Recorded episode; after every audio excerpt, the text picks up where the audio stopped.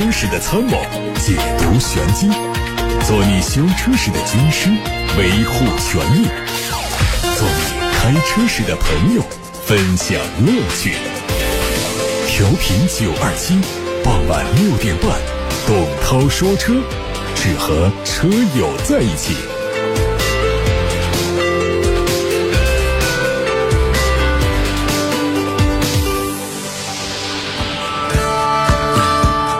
各位晚上好，欢迎听董涛说车。大家可以把选车用车的问题发到直播间八六八六六六六六，正在开通热线，还有董涛说车的微信公众号，可以图文留言。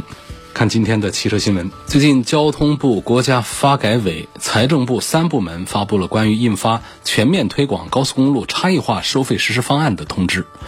通知强调，全面推广高速公路差异化收费，持续提升高速公路通行效率。降低高速公路出行成本，促进物流业降本增效，让社会公众更多分享高速公路改革发展的红利。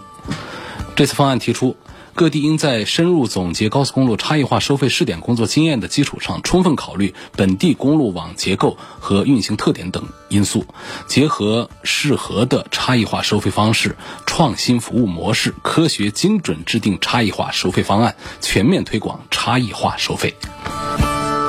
芯片短缺的问题还没有得到缓解，新能源汽车又遭遇新的成长烦恼。动力电池供应不足。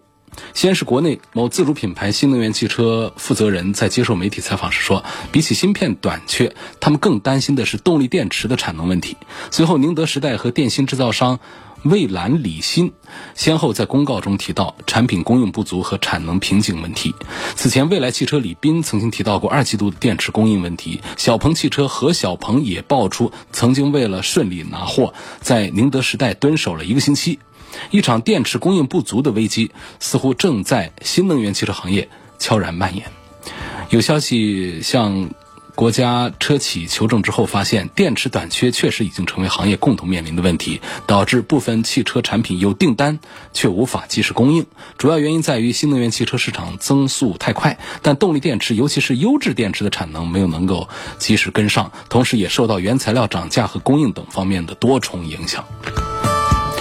路虎旗下的全新揽胜激光长轴版。揽胜激光 L 在上海全球首发亮相，预售价格区间是三十九到四十八万元。首发版本全系配备了动感车身套件和独特的 logo，凸显它的特殊身份。预售四十三万。外观和现款没有大的差别，加长之后的轴距达到了两米八四一，增加了十六公分轴距，主要体现在后排的空间，带来更加宽敞的后排感受，提升了乘坐舒适性。内饰沿用现款在售车型的布局，全系配十二点三英寸的全液晶。仪表十点二英寸的触控中屏，还有鸡腿款式的电子换挡杆。动力是二点零 T 发动机和四十八伏电机组成的轻混，匹配九速的手自一体变速箱，还有四驱。二零二一款广汽丰田威兰达已经上市了。作为年代改款，它主要在内饰和配置方面做了调整和改进。其中，二点零升动力豪华版和豪华四驱版，二点五升的双擎动力豪华版和豪华四驱版都涨了一千块，其余车型的价格不变。配置上新增了真皮方向盘、真皮挡杆、内饰版的软包装，还有空调出风口的镀铬装饰。沃尔沃新款 S 六零。推出了七款配置，售价区间是二十九万六千九到四十六万一千九。外观和老款相比变化很小，内饰保持了简约素雅的沃尔沃基因。最大的变化在于汽油版车型增加了四十八伏的轻混，插电式混动由二点零 T 发动机加电机组成，纯电续航五十二公里，配备电动四驱。全系车型都配八 AT 的变速器。哈弗大狗。带着新的 1.5G TID 以及官方改装版本登陆工信部的公告，并且提供全新的共创狗车标可选。改装版拥有全新的熏黑进气格栅，越野风格突出，前杠风格偏向了越野的设定，整车的接近角得到进一步提升。侧面的造型延续普通版的设计，尾部使用了提升离去角的后杠，后雾灯区域也增加了回返区的面积。两种版本的哈弗大狗都申报了 1.5G TID 还有 2.0G TID 的动力系统。在今年的重庆车展上，2022款林肯冒险家上市。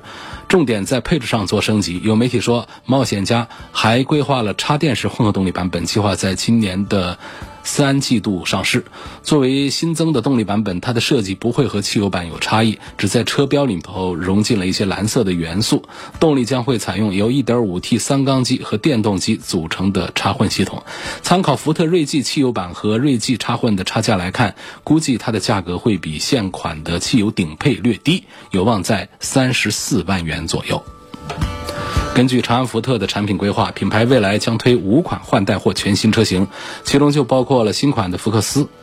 新款福克斯会在明年二季度上市，将由此前的三缸机升级为四缸机，发动机预计是。在现有的1.5升自然吸气和 1.5T 三缸机的基础上做扩缸升级。目前现款的三缸福克斯在市场上的表现是非常差的。今年五月份福克斯的上险量只有一千多辆，一至五月总共上险量才一万辆。目前不少消费者是谈三色变，对此很多车企纷纷推出四缸版本的车型。去年年初，别克英朗就新增了一个1.5升的四缸版本，销量马上得到回弹。相信长安福特推出四缸福克斯之后，它的销量也会进一步得到回升。 음. 广汽传祺全新一代 GS 八可能是本月发布，九到十月份上市。从获得的车型实拍图来看，外观相比现款更大气。进气格栅由现款的横幅样式调整为斜杠点阵式结构，两侧灯组调整为人字形，车侧变化很小，尾灯组更加修长，灯腔内部结构、扩散器的造型都做了重新设定，尺寸也做了全面升级，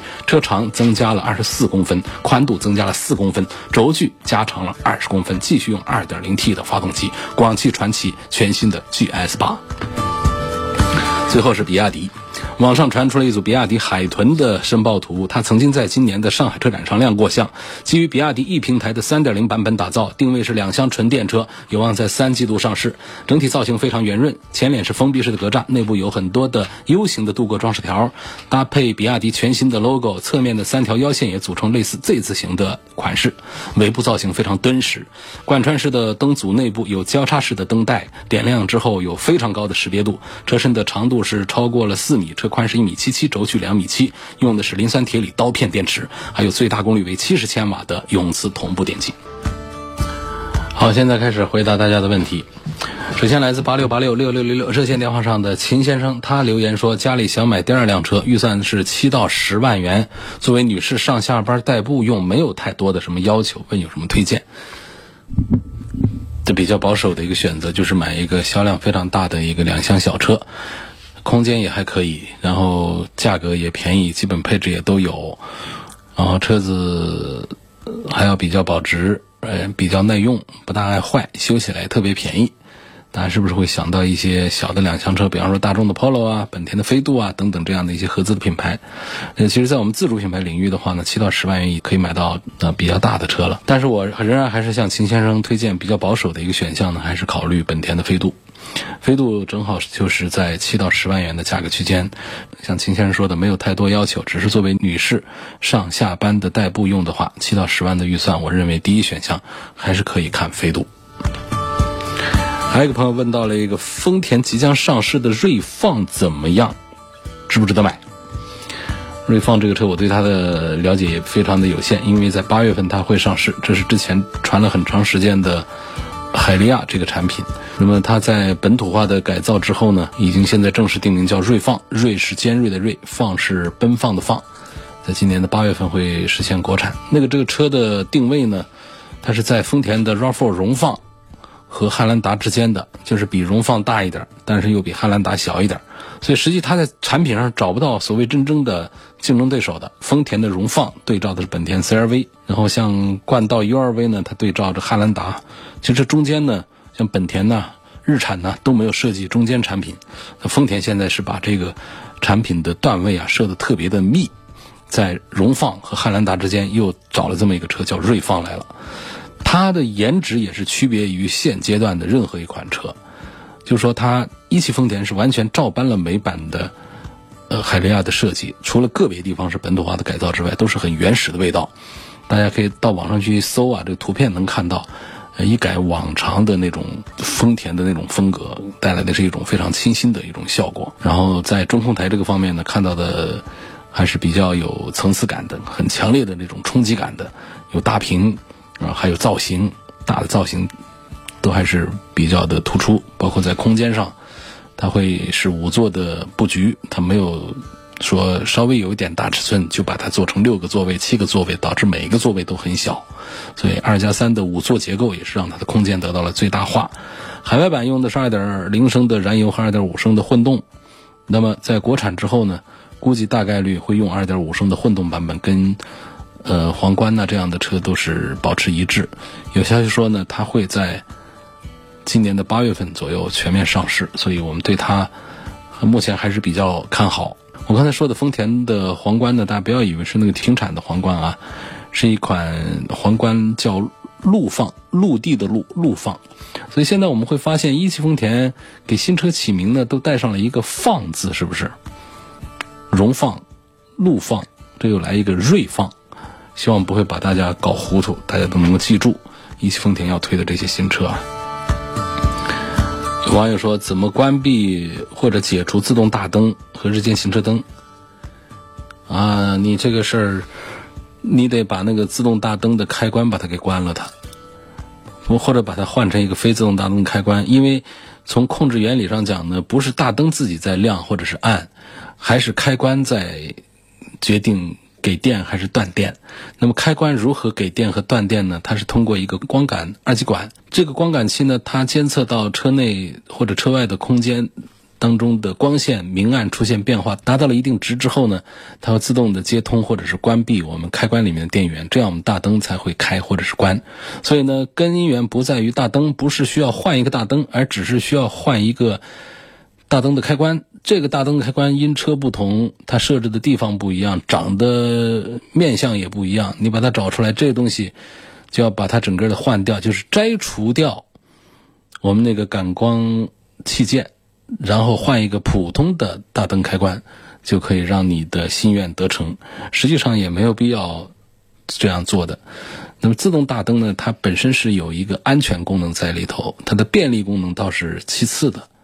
这安全功能呢，主要在于我们在一些像有一些隧道啊，你一进去那里头是黑了，你这时候还要去把灯打开，用手去找，而自动大灯它就可以自己把它打开。包括有时候呢，我们现在路灯都很亮堂，可能自己开车出去的时候不大记得我把大灯要打开，就这样黑着灯开了一段时间。大灯在晚上其实城市公路上不是为了让你照亮地面，地面没啥东西可照的，而是为了。显示存在，这是一个安全作用，就是让对向车、同向车、对向、横向的各种行人车辆能够意识到，这儿有一辆车过来了，或者是停着。这是我们晚上城市公路上大灯的重要作用。那另外还有一个作用呢，就是这大灯如果是自动大灯的话呢，我们关车熄火之后，它自己会关。我们有一些日系车啊，它又不带自动大灯，它是个手动开关大灯。然后我们有时候大家下车的时候。一忽略一一怎样，就日间行车灯或者大灯，它就自己亮着，然后一晚上过去，电瓶电就没了。第二天早上有急事想走，打不着火，车没电了。所以自动大灯啊，其实它是有便利功能，也有安全功能的。为什么要把它摘除掉呢？是怎么惹着这位网友？跟大家说说好不好？前面有个朋友问了，说七到十万买一个女士没有太多要求的上下班代步用的车，我推了个飞度。有个朋友叫晴空万里，他给我留言说飞度好小啊，你要干嘛？选车推车都讲个条件，可能对于你来说，这车就小了。是的，它那么小一点儿，但人家说了，这是一个第二辆车，女士上下班代步就预算七万块钱，你要买一个那种后排特别宽敞的自主品牌，那是有的，大把的，合适吗？所以我们不是说一款车可以推给所有的人，不是一个人可以适应所有的车，大家的需求都不一样。另外呢，说这个飞度小，它的空间还真不小。估计拥有过飞度的朋友会认可我说的这句话。它很神奇是什么呢？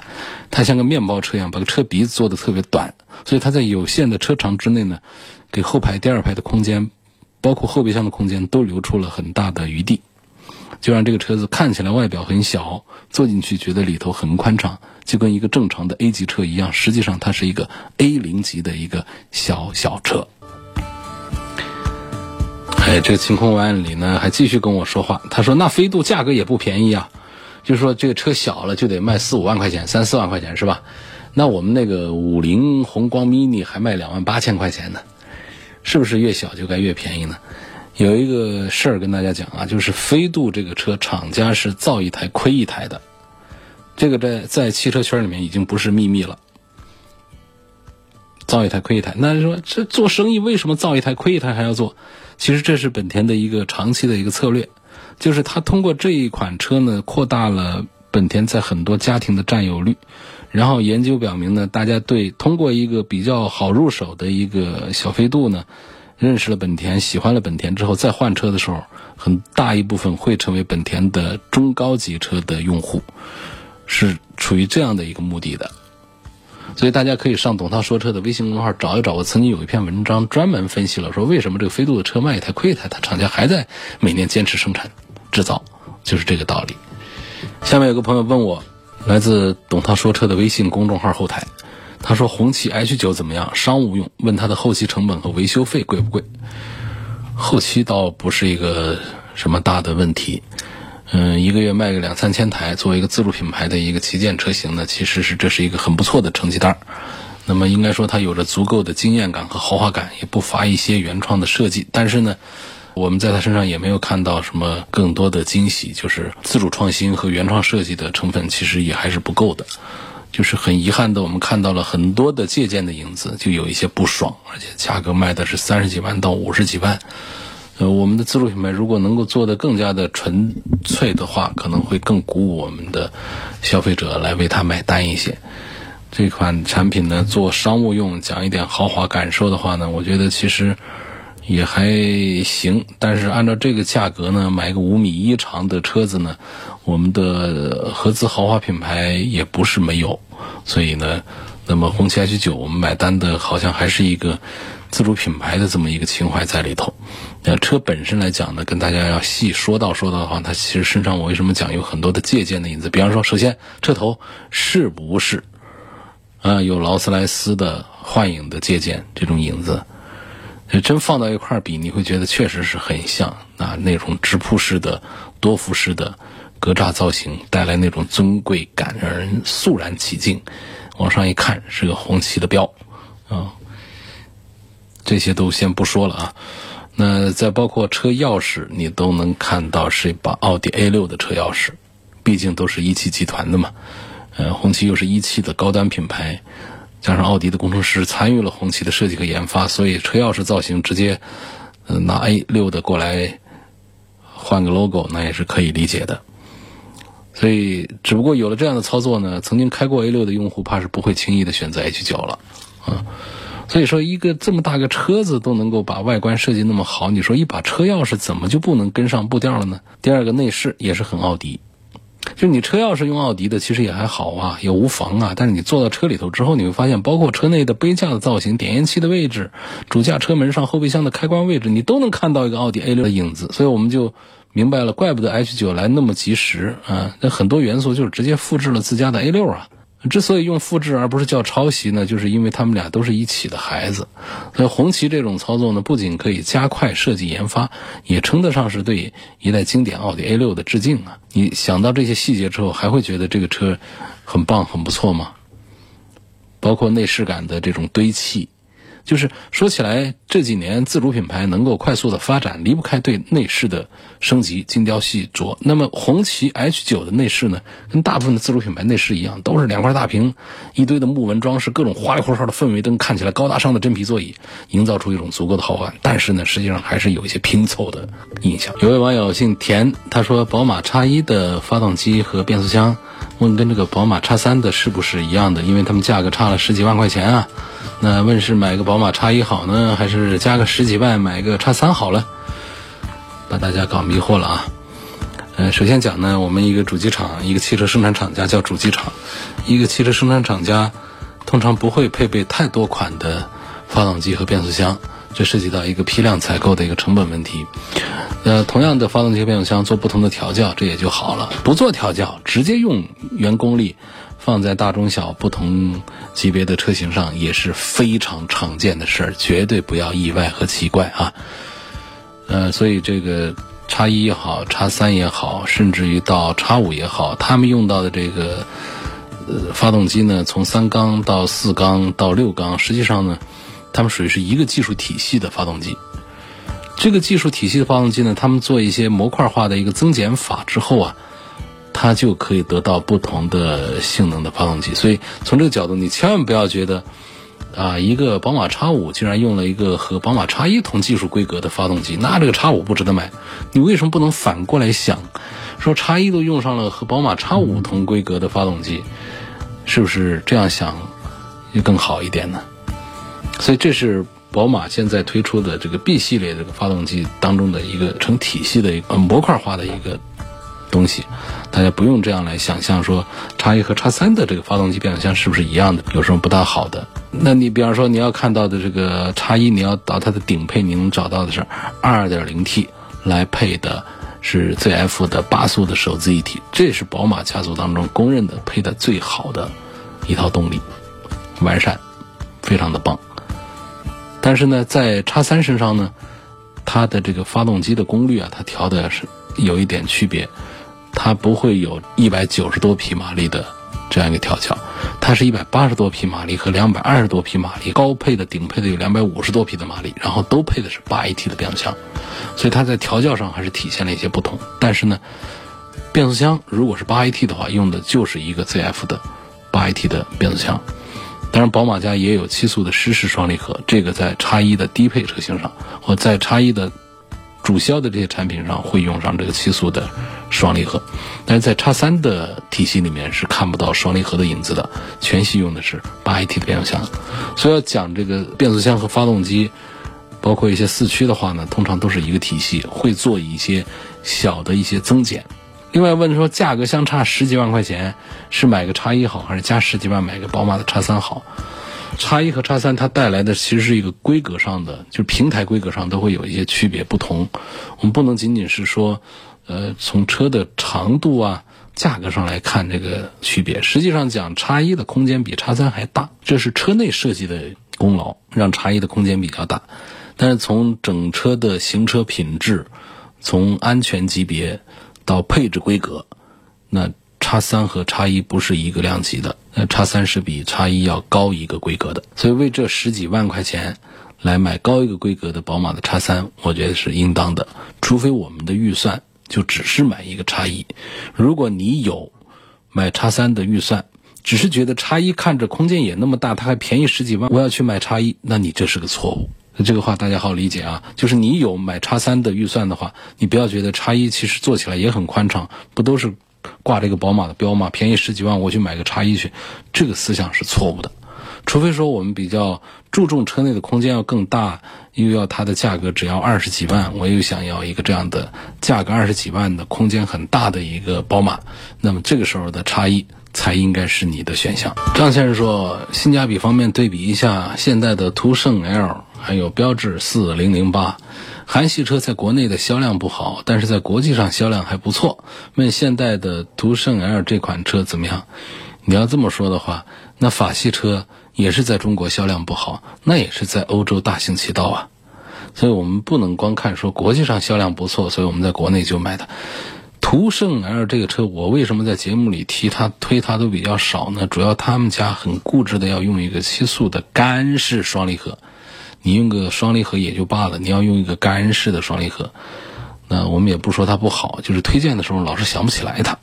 这就怪不得我们。所以它十几万的车动力规格在这儿的话呢，确实你要讲这个性价比的话呢，不太好说。那这个时候我们来看一看法系车，标致四零零八也是十几万的一个车。然后它用的 1.6THP 的，还有 1.8THP 的发动机，全系现在2021款的都用的是 8AT 的变速箱。这套东西用上之后呢，确实让这个4008在动力单元方面要更加的成熟、可靠、稳定一些。所以这一组对比当中，我还是倾向于标致4008要多过于现代的途胜 L。各位正在听到的是晚上六点半到七点半直播的董涛说车，大家的更多问题可以通过董涛说车的全媒体平台找到往期节目的重播音频。全媒体平台广泛的分布入驻在各种平台上，包括了微信公众号、微博、蜻蜓、喜马拉雅、车家号、易车号、百家号、微信小程序、梧桐车话等等这些平台上都能找到董涛说车的专栏。